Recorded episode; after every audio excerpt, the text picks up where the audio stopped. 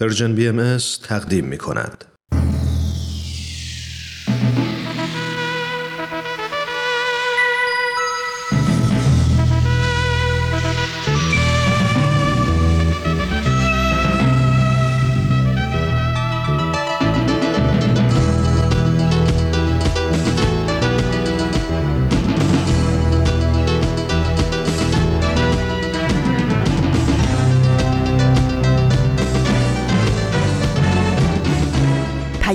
دوست، برنامه‌ای برای تفاهم و پیوند دلها.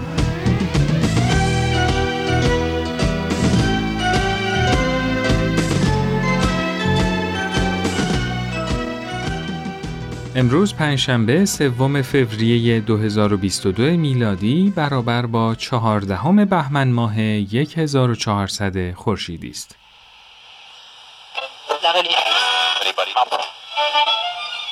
اینجا جا به جاست.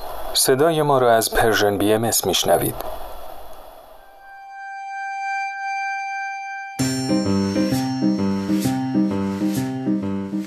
سلام و درود میفرستم خدمت شما شنوندگان عزیز پرژن بیاماس.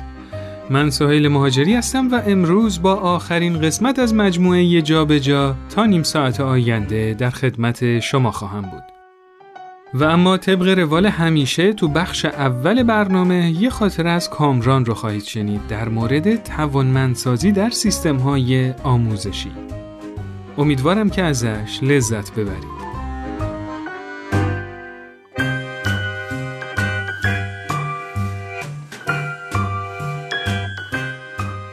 بله، نظام آموزش و پرورش موفق یعنی سیستمی که من توش درس خوندم.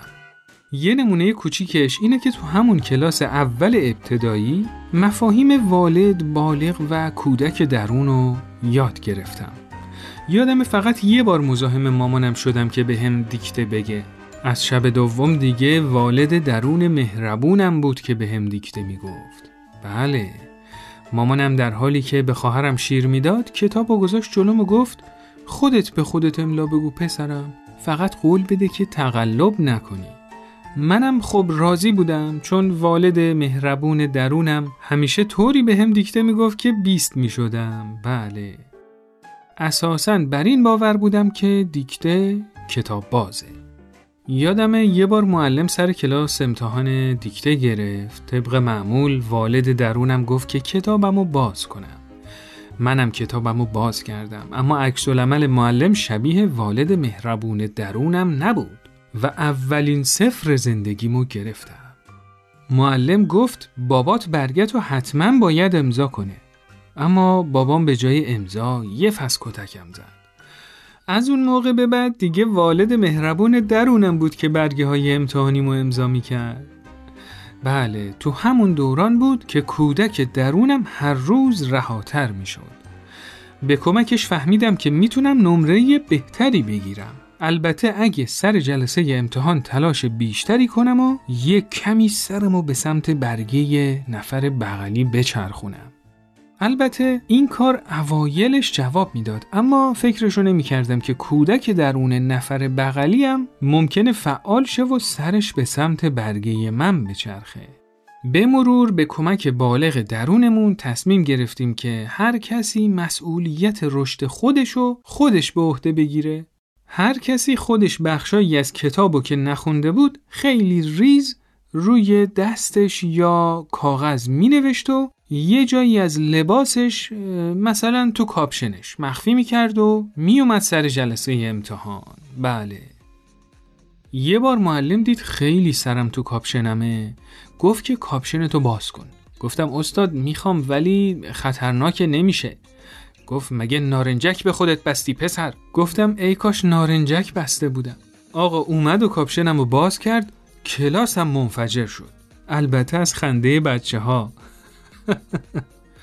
البته اینو بگم این شکست پایان راه من نبود و باعث شد تو زمینه کدنویسی قابلیت جدیدی کسب کنم. یادمه یه بار میخواستن منو به خاطر روابط نامشروع از مدرسه اخراج کنن. دلیلش هم این بود که تو جلسه امتحان جغرافیا معلممون که خیلی هم مذهبی بود دید روی دستم نوشتم مریم. آقا به مدت یک ماه دنبال این بودن که بفهمن مریم کیه، اما در واقع مریم مخفف مشهد، رفسنجان، یزد و مریوان بود.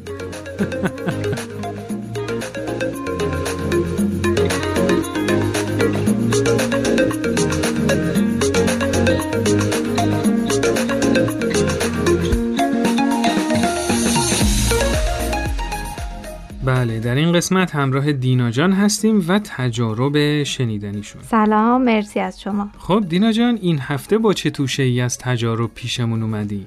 با دستای خیلی پر از نقاط خیلی دور دنیا. به به. میخوام از تأثیر یه برنامه آموزشی موفق تو دهکده جنبو که تو منطقه شرقی منجالو تو محدوده جغرافیایی هریه بگم. خب. جنبو تو دامنه کوه میوزه و سه هزار نفر جمعیت داره. جنبو دهکده زیبا با خیابونای پرپیچ با درختای پرشکوه جاکاراندا که وقتی با گلای ارغوانی پوشیده میشن با مزارع سرسبز اطراف دست به دست هم میدن و حس خیلی زیبایی از پویای زندگی به دهکده میدن. ساکنین متنوع این دهکده که یک پنجم اونا زیر سن یازده سال و یک دهم اونا نوجوانن، به قبایل مختلفی وابستن که سالهای زیادی با هم زندگی کردن. چون بیشتر از نصف اونا سنشون زیر سی ساله، از خیلی از جهات مردمی پر انرژی و سرزندن. تصویر خیلی جالبی از این دهکده برامون ساختی. هنوز ادامه داره. تو بالاترین قسمت دامنه کوه یک کلیسای قدیمی بزرگ با دیواره سفید مشرف به دهکده وجود داره و پایین کوه مدرسه ابتدایی و دبیرستان دهکده است. همه چیزای دیگه تو فاصله بین این دو مکان قرار گرفتن. یه اداره پست کوچیک، خونه‌های محصور ساکنای ثروتمند، یه درمانگاه بزرگ با بام قرمز، یه مرکز ورزشی پر رفت و آمد، یه بازار نسبتاً بزرگ با مغازه‌های پر از جنس و تو نزدیکترین نقطه به مدرسه‌ها مجموعه‌ای از ساختمان‌های نامنظم و پراکنده که اکثر ساکنای جنبو اونجا زندگی می‌کنن. بله. اهالی جنبو خیلی سخت کوشن. هر خانواده یه قطعه زمین داره که تو اون سبزیجات برگی و ریشه‌ای کشت میشه. یه معدن مس تو ده کیلومتری شمال دهکده وجود داره که درآمد مردایی که اونجا کار میکنن و بازدیدای مردمی از دره گرم و مرطوب پایین جنبو به اقتصاد دهکده رونق میده و رستورانا و کافه های جدید که کنار جاده پرپیچ و خم اصلی باز شدن با صدای بلند موزیکشون در حال تغییر محیط آرام جنبو هستن. خب دینا جان، انصافاً این دهکده رو خیلی دقیق توصیف کردی. الان دیگه هر کی آدرسم بخواد میتونم راهنماییش کنم. خیلی خوبه. خب حالا بریم سراغ فرایند رشد و برنامه آموزشی تو جنبو. بله. تغییر و تحول تو جنبو حدود پنج سال پیش شروع شد. بعد از اینکه افرادی که مشتاق تغییر بودن با چند نفر کاردان مشورت کردند، تشخیص دادند که این چند نفر تنهایی نمیتونن آرمان‌ها و چشم‌انداز متعالی برای جامعهشون رو متحقق کنن. پیش خودشون فکر کردند که ما نیاز داریم افراد دیگه‌ای رو تو جنبو پیدا کنیم که حاضرن برای ایجاد تغییر با هم کار کنن.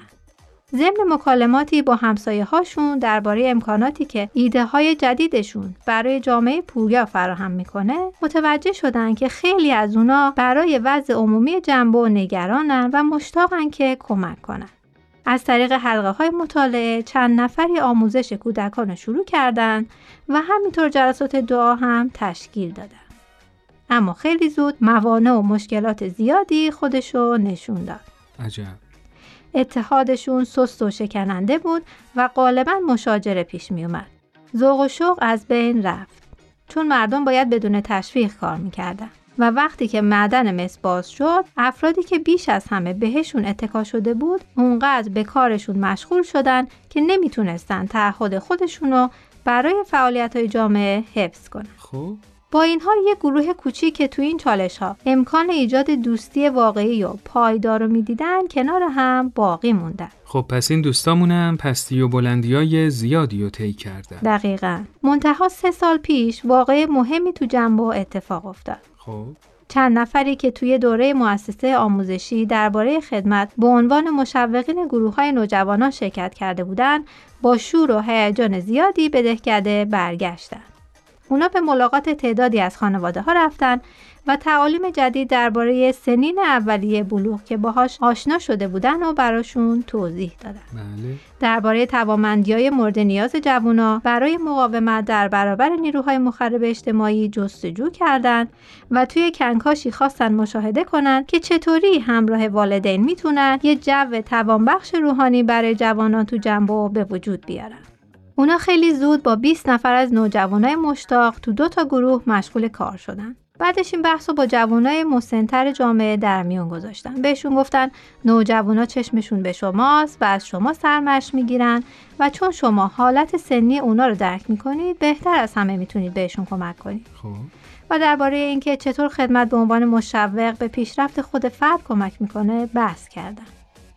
توضیح دادن که شما با کمک کردن به نوجوانا باعث پیشرفت توانایی‌های روحانی و عقلانی خودتونم میشید و ما با کمک هم به ساختن جامعه بهتر کمک میکنیم. دینا جان، با این توصیفات دلم خواست برم گروه نوجوانان تشکیل بدم. خب خیلی آدم با انگیزه هستی، چون تو جنبو اولش فقط چند تا جوان شرکت کردن، اما فعالای اولیه مراوداتشون رو با جوانا حفظ کردن.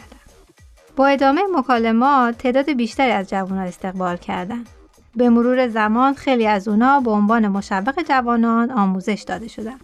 همین که کارایی این برنامه معلوم شد، رهبران جامعه، حتی کسایی که اول کار مردد بودن، قانع شدن که توجه خاص به نوجوانا برای آینده و رفاه جنبو بی نهایت مهمه. بله. خیلی از اهالی در خونه هاشونو برای ملاقات گروه ها باز کردن و منابع و استعدادهاشونو در اختیارشون گذاشتن. تمهیدات خاصی هم برای دانش آموزای علاقه‌مند دبیرستان فراهم شد تا با دوستای نوجوان خودشون گروه‌هایی رو تشکیل بدن. خوب. خلاصه جامعه دست به دست هم داد و به مرور زمان همین که نوجوانا برنامه رو تکمیل کردن، خیلی هاشون تصمیم گرفتن دوره‌های مؤسسه رو با جوانا مطالعه کنن. بعضیاشون با اقدام به تعلیم و تربیت کودکان به حیات جامعه کمک کردن و بقیه هم به عنوان مشوق به توسعه بیشتر برنامه نوجوانان مشغول شدند. خیلی از مردم به کارایی دوره‌های مؤسسه آموزشی در راه ایجاد تعهد برای اقدامات دراز مدت اطمینان پیدا کردند و به مطالعه دوره‌ها پیوستند. بله. عبادت همگانی بیشتر شد و حس هدفمندی شدیدتری ظاهر شد. حالا تو جنبو بحث‌ها فقط درباره جنبو نیست، بلکه درباره اینم هست که چطوری ساکنای این دهکده میتونن به بقیه دهکده‌های محدوده جغرافیایی هری کمک کنن تا تو مسیر پیشرفت قدم بردارن. دارم احساس میکنم که یه حس تعلقی به جنبو و فرایند رشدش پیدا کردم. بله، همراهان عزیز، همونطور که میدونید این آخرین قسمت از این مجموعه است و اگه دوست دارید تجربیات بیشتری رو بشنوید، پیشنهاد میکنم که حتما یازده قسمت قبلی این مجموعه رو گوش کنید. مرسی دینا جان که از یه جای دیگه یه دنیا تجربه ای رو برامون تعریف کردی. امیدوارم توی فرصت دیگه بتونیم دوباره در خدمتت باشیم و از تجربیات خوبی که برامون تعریف میکنی استفاده کنیم. خواهش میکنم. تا فرصت دیگه، خدا نگهدار. موفق باشی. خدا نگهدار. امشب غم دیروز و پریروز و فلان سال و فلان حال و فلان مال که بر باد فنا رفت نخور. به خدا حسرت دیروز عذاب است. مردم شهر به هوشی، مردم شهر به هوشی، هرچه دارید و ندارید بپوشید و برقصید و بخندید که امشب سر هر کوچه خدا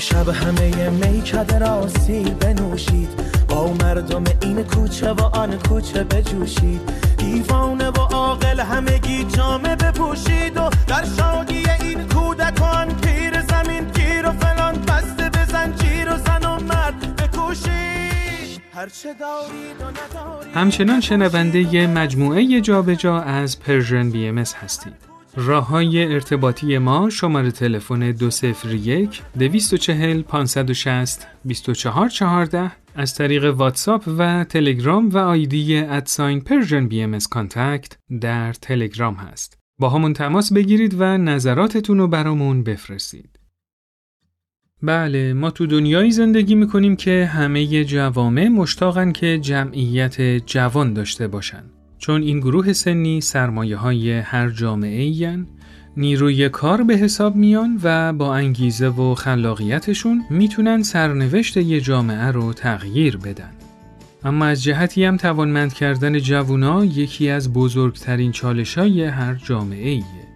با رواج نیروهایی مثل سطحی‌نگری، مادی‌گرایی، خشونت شهری و آسیب‌هایی مثل بیکاری، اعتیاد به مواد مخدر یا اعتیاد به اینترنت و بازی‌های رایانه‌ای، میل رو به تزاید به تفریح و سرگرمی و لذت طلبی، مصرف‌گرایی تحت تأثیر تبلیغات رسانه‌ها بودن و مواردی از این دست، همه و همه قوای جوانای هر جامعه‌ای رو میتونه هدف قرار بده که میده و کار توانمند کردن جوانان جامعه رو سخت و سخت‌تر میکنه.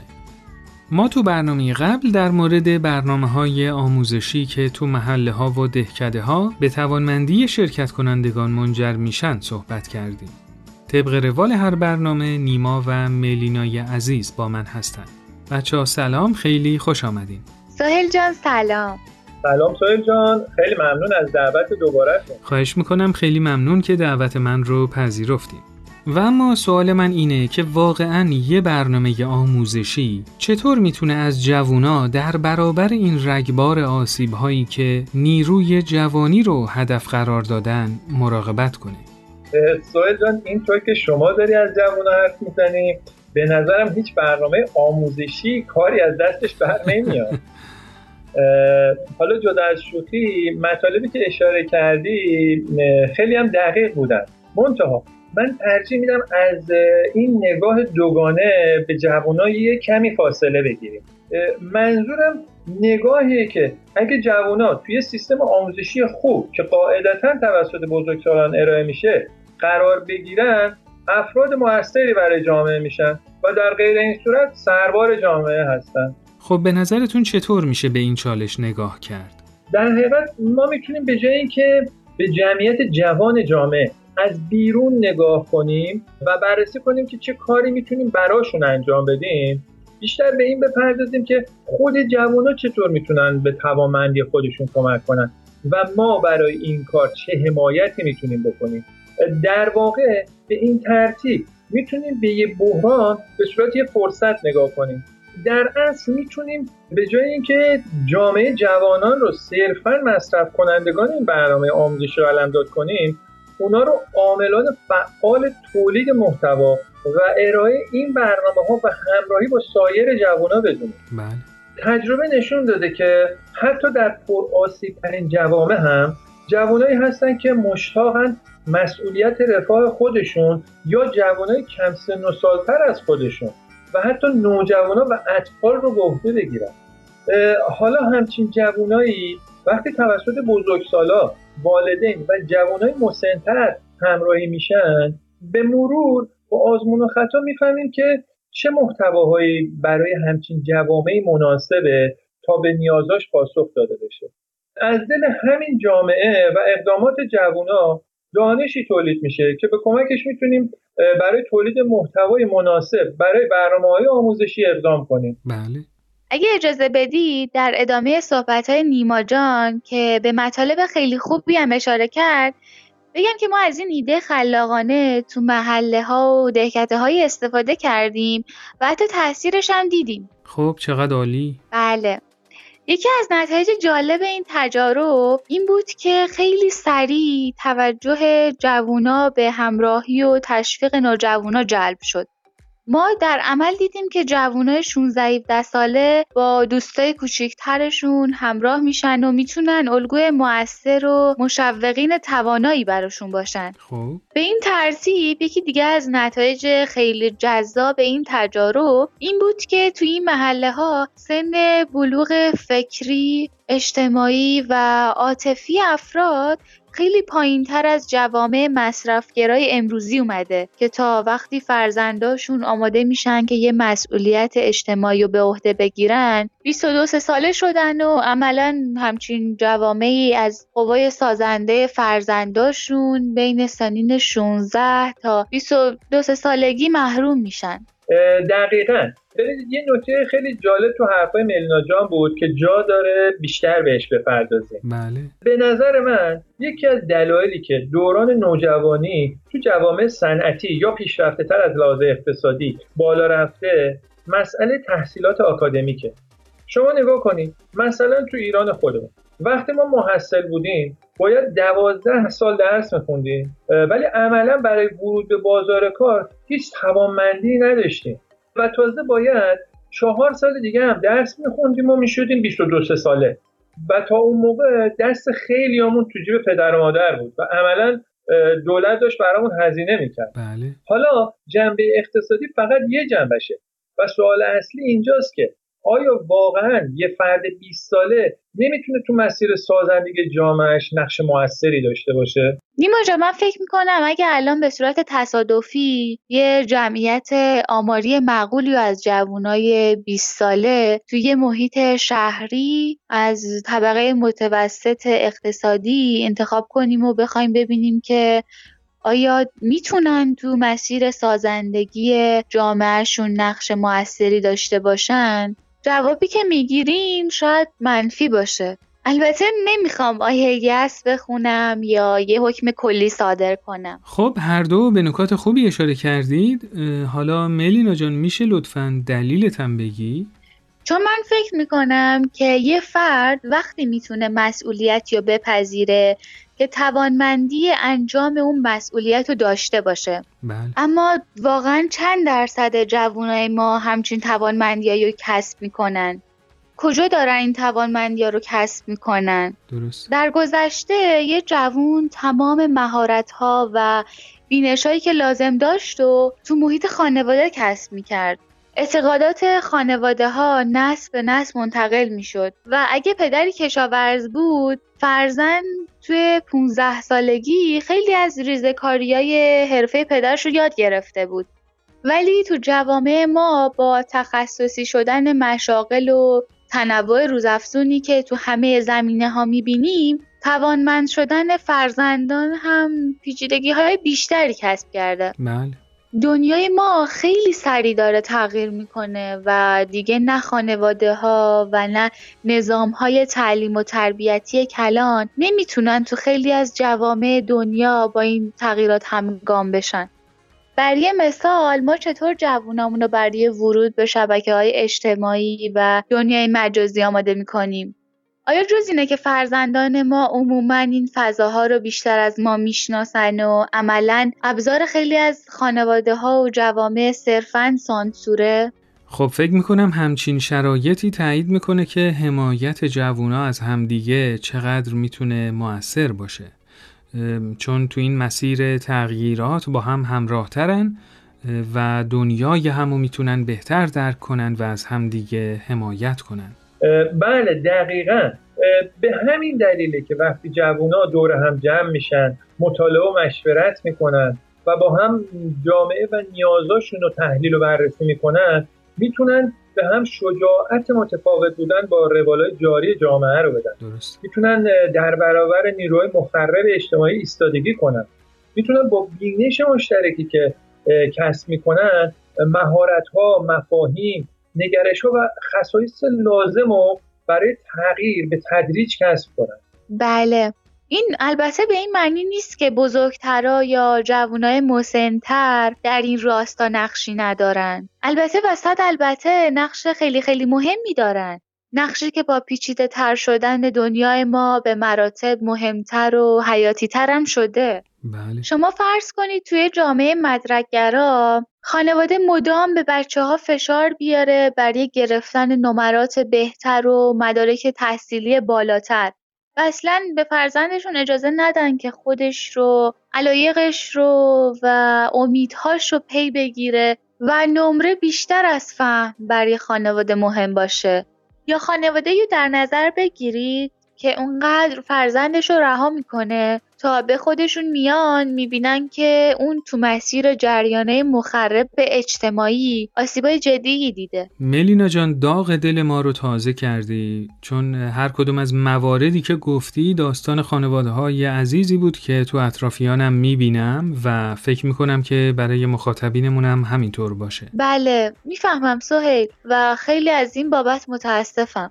ملینا جان، با مثالایی که زدی به نظرم خوبه یکم در مورد مفهوم همراهی هم بیشتر صحبت کنیم. بله. یعنی کاری که انتظار داریم جوونا در قبال هم انجام بدن، همون کاری که باید خانواده‌ها در قبال فرزندانشون پی بگیرن و بالعکس. به نظرم اگه از هر دو مدل خانواده‌ای که مثال زدی بریم بپرسیم که شما داری چی کار میکنی، میگه من دارم از فرزندم حمایت میکنم که خوشبخت بشه، دارم توی مسیر پرپیچ و خم زندگی همراهیش میکنم. درسته. اما شما وقتی داشتی توصیفشون میکردی گفتی که سهلنگارن یا یه گروه دیگه از خانواده ها رو به نوعی پدرسالار دونستی.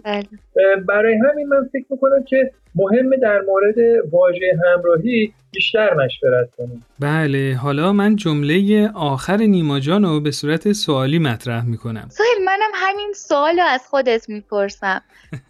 دیگه توی این مدت فهمیدیم خودت حسابی صاحب نظری. نظر لطفتونه. البته هرچی جلوتر میریم داره جالبتر میشه. یه جورایی داریم از نقشامون در میاییم و هر کی یه گوشه کارو میگیره. به نظرم داریم به سمت مفهوم همراهی نزدیک میشیم تو این برنامه ها. خیلی دقیق بود نیما.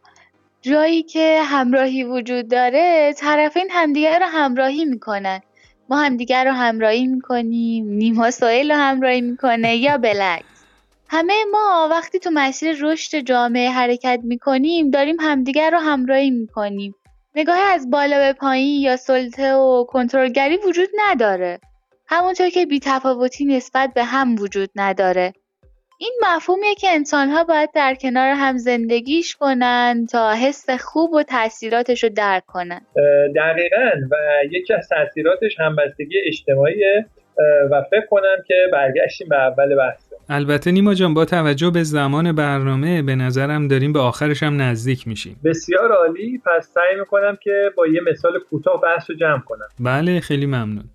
ببینید، ما وقتی مسئولیت یا وظیفه‌ای که پذیرفتیم رو در همراهی با یه فرد با تجربه تر طی می‌کنیم، شهامت مواجهه با موقعیت‌هایی که تا به حال باهاشون مواجه نشدیم رو پیدا می‌کنیم و بعد از مدتی خودمون می‌تونیم اون مسئولیت رو به تنهایی هم انجام بدیم و بعد از چند وقت می‌تونیم مسئولیتمون رو همراه با دیگرانی انجام بدیم که دارن برای اولین بار با این شرایط مواجه میشن. بله، درست مثل جوانایی که همراه نوجوانا میشن تا با شرایط سنین بلوغ مواجه بشن. بله، دقیقاً. فقط یه نکته ای رو برای شنونده های عزیزمون بگم. اگه به تازگی با ما همراه شدید و بعضی از مفاهیمی که تو گفتگوهامون شنیدید براتون تازگی داره، حتما قسمت‌های قبلی رو بشنوید، اونجا در موردشون بیشتر صحبت کردیم. اینطوری بهتر میتونید با همون همراه بشید. و اینکه این مجموعه در تارنمای پرژن بهایی مدیا دات او آر جی و یا کانال تلگرام ادساین پرژن بی ام اس در دسترس شما خواهد بود. خب بچه ها، خیلی ممنون که از ابتدای این مجموعه منو همراهی کردید. ازتون خیلی چیزا یاد گرفتم و جداً که این گفتگوها برای من که خیلی آموزنده بود. خواهش میکنم سهیل جان، من هم از شما و همکارانتون در پرژن بی ام اس تشکر میکنم که این فضا رو در اختیارمون گذاشتن تا بتونیم در مورد موضوعات مختلفی با هم گفتگو کنیم. برای من هم بسیار آموزنده بود. سهیل جان، منم از شما و همکارانتون در رادیو و از همه شنوندگان عزیز تشکر میکنم که تا به این لحظه با ما بودن. خیلی ممنونم از شما. تا یه فرصت دیگه شما رو به خدای بزرگ میسپارم. خدا نگهدار. بگو نامیدی دروغ نفسه، همیشه نرسیدن خودش انگیزه است واسه رسیدن. نگاه کن روزای خوب دارن به سمت تو دست کن میدن. خب همراهان عزیز، این مجموعه هم به پایان رسید. تشکر میکنم از اینکه با همون در تماس بودید و با نظرات خوبتون ما رو همراهی کردید. همونطور که میدونید شماره تلفن دو صفر یک دو چهار صفر پانصد و شصت بیست و چهار چهارده از طریق واتساپ و تلگرام مسیر ارتباطی شما و پرژن بی ام اس هست. حتما در تماس باشید و نظرات خودتون رو در مورد برنامه ها ارسال کنید. شما میتونید همه برنامه های پرژن بی ام اس رو تو اپلیکیشن های پادکست خان گوش کنید و سابسکرایب کنید تا به محض آپلود کردن قسمت جدید با خبر شید. لطفاً امتیاز دلخواهتون رو به برنامه ها بدید و اگه از برنامه ها خوشتون اومد حتما برای دوستای خودتون ارسال کنید. روز و روزگارتون خوش و خرم. خدا نگهدار.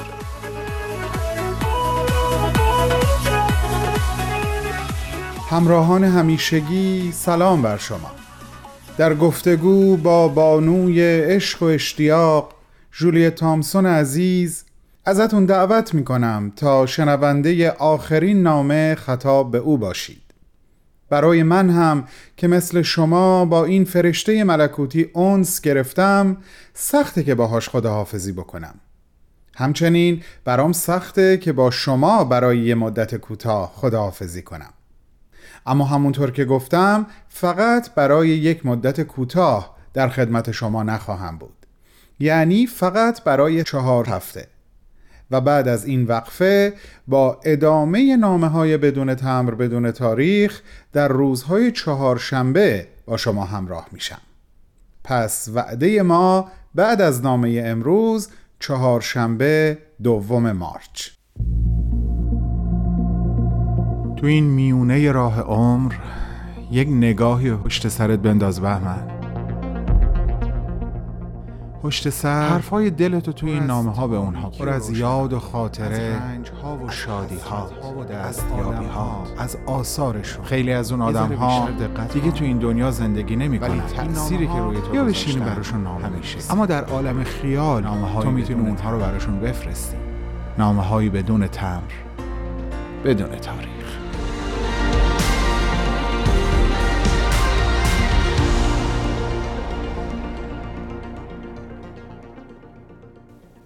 و اما نامه امروز. جولیه جان، درود بر تو. برای روحت خوشترین حال رو در عالم ملکوت آرزو دارم. در ادامه مرور خاطراتت برای نوشتن این آخرین نامه به روزهایی رسیدم که حال و هواش برام آشنا بود.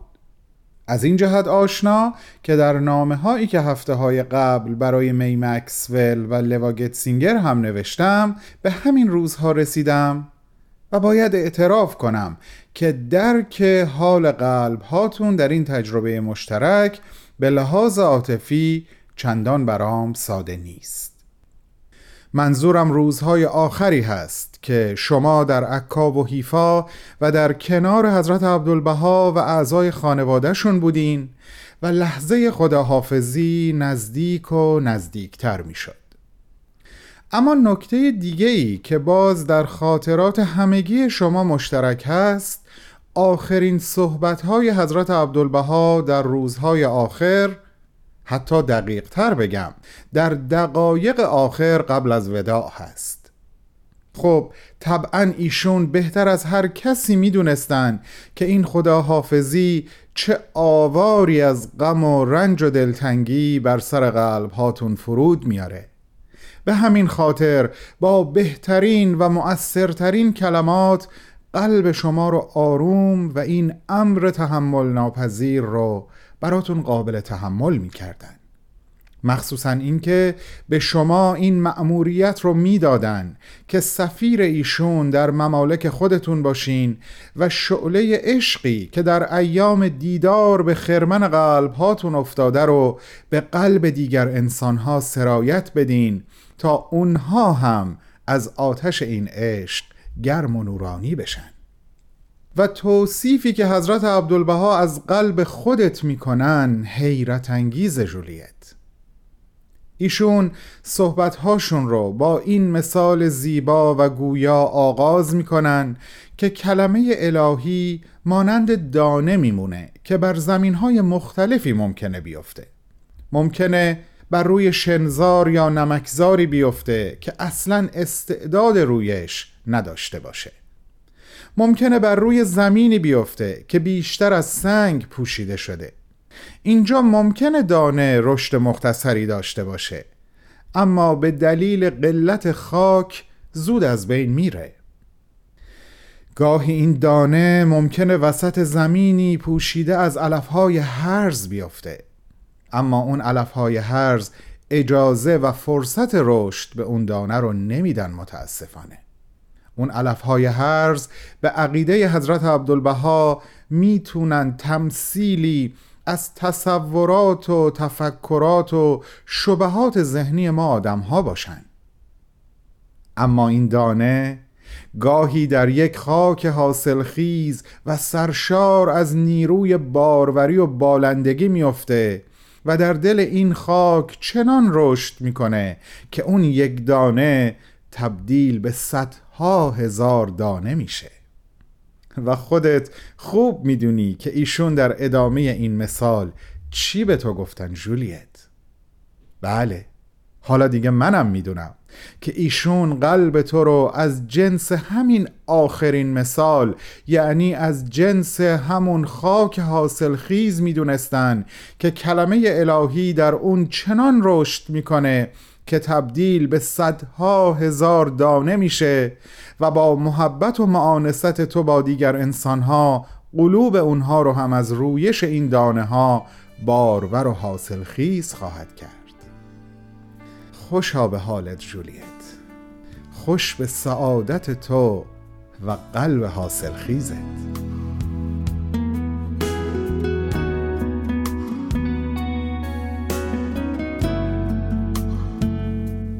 شاید به خاطر همین بود که بعد از اون خداحافظی سخت و جانکاه، درست زمانی که تو تصور می‌کردی دیدار بعدیت با ایشون در آینده‌ای دور میسر خواهد شد، در سفرت از اراضی مقدسه به سمت آمریکا تازه به بیروت رسیده بودی که نامه‌ای از طرف حضرت عبدالبها به دستت رسید، حاوی خوشترین خبر برای تو و قلب تو.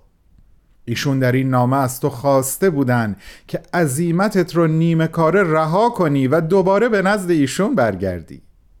آیا قلب تو قبل از بازگشت به وطنت به یک آبیاری دیگه با دستهای حضرت عبدالبها نیاز داشت؟ آیا باید آخرین هرس‌ها رو انجام میدادن؟ آیا باید آخرین تابش نور و بارش باران رو از روح خودشون به قلب تو ارزانی میکردن؟ به احتمال زیاد پاسخ همه این سوالات آری هست. هر چه که بود و هر دلیلی که داشت، من فکر می کنم لحظه ای که تو این نامه رو دریافت کردی یکی از درخشانترین لحظات عمرت محسوب می شد. درست انگار در نیمه شب به ناگهان خورشید طلوع کنه. اینطور نبود جولیت؟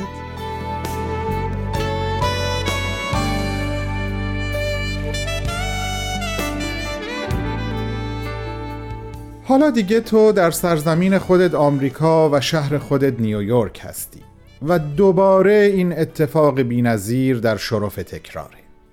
دوباره یک قاصدک خوشخبر در شکل و شمایل یک نامه به دستت میرسه. از طرف کی؟ معلومه، از طرف حضرت عبدالبها، با این مضمون که وقتی در حال ترک ارض اقدس و در صدد حرکت به سمت آمریکا بودی از شدت حزن میگریستی و من قول دادم دوباره تو رو به نزد خودم فرا بخونم. حالا وقتشه که به این وعده وفا کنم.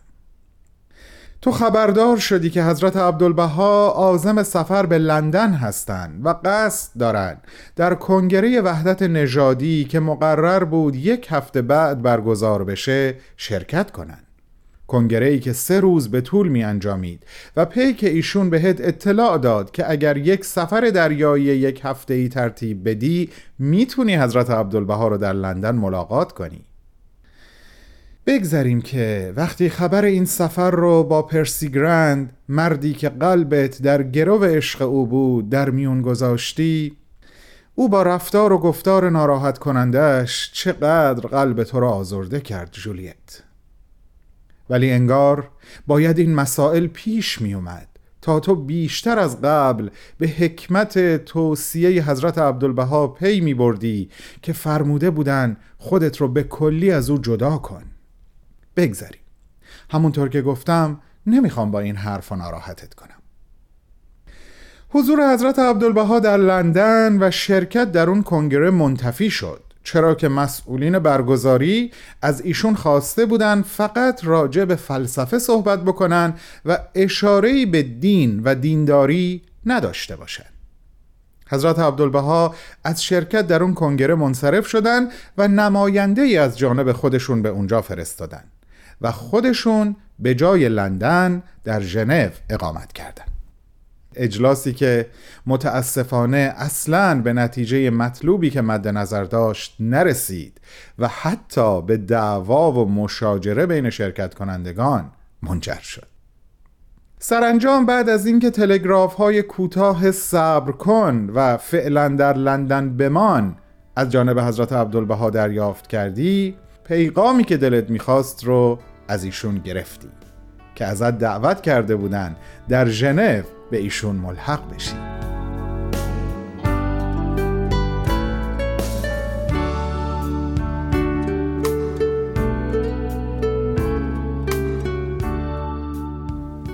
جولیه جان، یادم هست هفته قبل به همزمانی های شگفت‌انگیز و اسرارآمیز اشاره ای کردم و در اواخر نامه امروز هم دوباره میخوام به همین نکته بپردازم، چرا که در خاطراتت دوباره به همین مطلب برخوردم.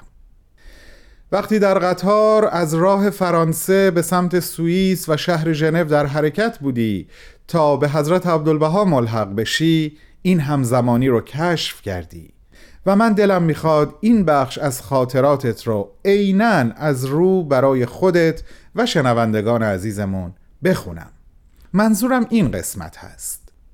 چقدر اعجاب انگیز! دو سال قبل سیزدهم جولای بود که با چشمی گریان در عکا به دیدار حضرت عبدالبها رفتم و بیست و دوم آگوست بود که در حیفا با قلبی شکسته با او خداحافظی کردم.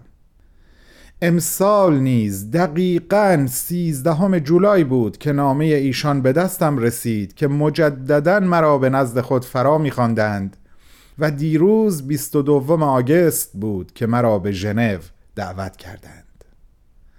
تمام شب را به دعا گذراندم. چه شب خجسته‌ای!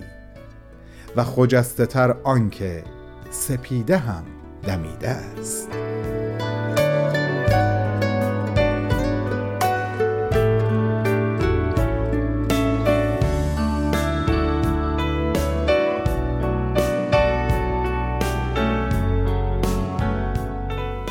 چه غمبار هستند جاده ها و ریل های قطار وقتی در حال دور کردن عزیزان از همدیگه هستند و چقدر زیبا و دوست داشتنی هستند وقتی عزیزان و عاشقان رو به هم میرسونن.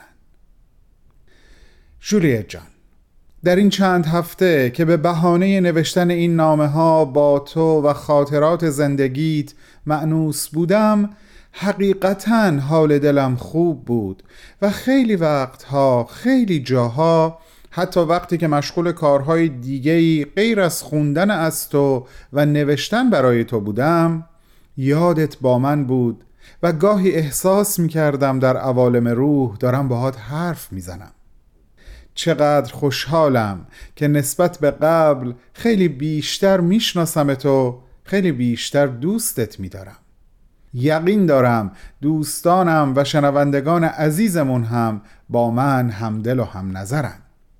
پس از طرف خودم و اونها باهات خداحافظی و ازت تقاضا میکنم همگی ما رو در محضر حضرت عبدالبها شفاعت کنی. امیدوارم در آینده باز فرصتی دست بده که با نامه های تازه به تو برگردم و باهات گفتگوی دوباره داشته باشم. بالا و بلند پرواز کن. دوستت می‌داریم، بهمن و دوستانش.